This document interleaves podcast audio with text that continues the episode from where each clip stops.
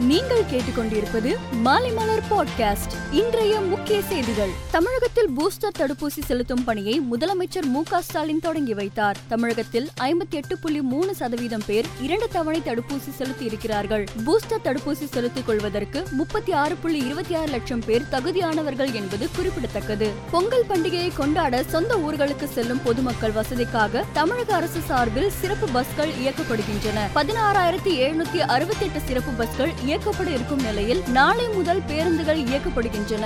இந்தியாவில் கொரோனா மூன்றாவது அலை அதிவேகத்தில் பரவி வரும் நிலையில் கடந்த இருபத்தி நான்கு மணி நேரத்தில் புதிதாக ஒரு லட்சத்தி எழுபத்தி ஒன்பதாயிரத்தி எழுநூத்தி இருபத்தி மூன்று பேர் கொரோனா தொற்றால் பாதிக்கப்பட்டுள்ளனர். கடந்த ஒரு வாரத்தில் மட்டும் புதிதாக ஏழு லட்சத்தி எண்பதாயிரம் பேருக்கு தொற்று கண்டறியப்பட்டுள்ளது. நாடு முழுவதும் கொரோனா வைரஸ் பரவல் மீண்டும் வேகமெடுத்துள்ள நிலையில் இருபத்தி ஏழு மாநிலங்களில் ஒமைக்ரான் வைரஸ் பரவியுள்ளது. கடந்த இருபத்தி நான்கு மணி நேரத்தில் புதிதாக நானூத்தி பத்து பேருக்கு ஒமைக்ரான் பாதிப்பு கண்டறியப்பட்டுள்ள நிலையில் மொத்த பாதிப்பு நாலாயிரத்தி முப்பத்தி மூன்றாக அதிகரித்துள்ளது.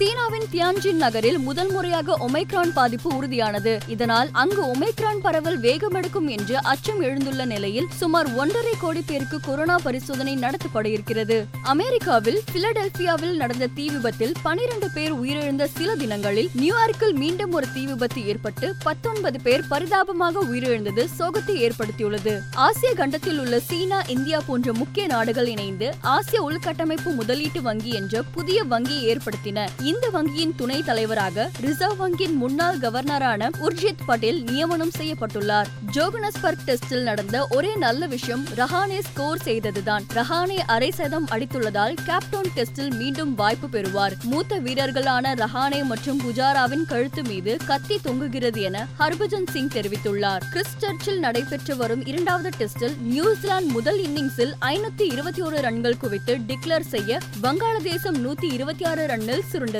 நடிகர் நடிகைகள் கொரோனா வைரஸ் தொற்றால் பாதிக்கப்பட்டு வரும் நிலையில் நடிகை ஷோபனா ஒமேக்ரான் தொற்றால் பாதிக்கப்பட்டுள்ளார். தடுப்பூசியின் இரண்டாவது டோஸ்களையும் செலுத்திக் கொண்டது எனக்கு மகிழ்ச்சி அளிக்கிறது. அது வைரஸில் இருந்து எண்பத்தி ஐந்து சதவீதம் பாதுகாப்பு அளிக்கிறது. வைரஸ் பெருந்தொற்று இந்த ஒமைக்ரானுடன் முடிவுக்கு வர வேண்டும் என பிரார்த்திக்கிறேன் என ஷோபனா தெரிவித்துள்ளார்.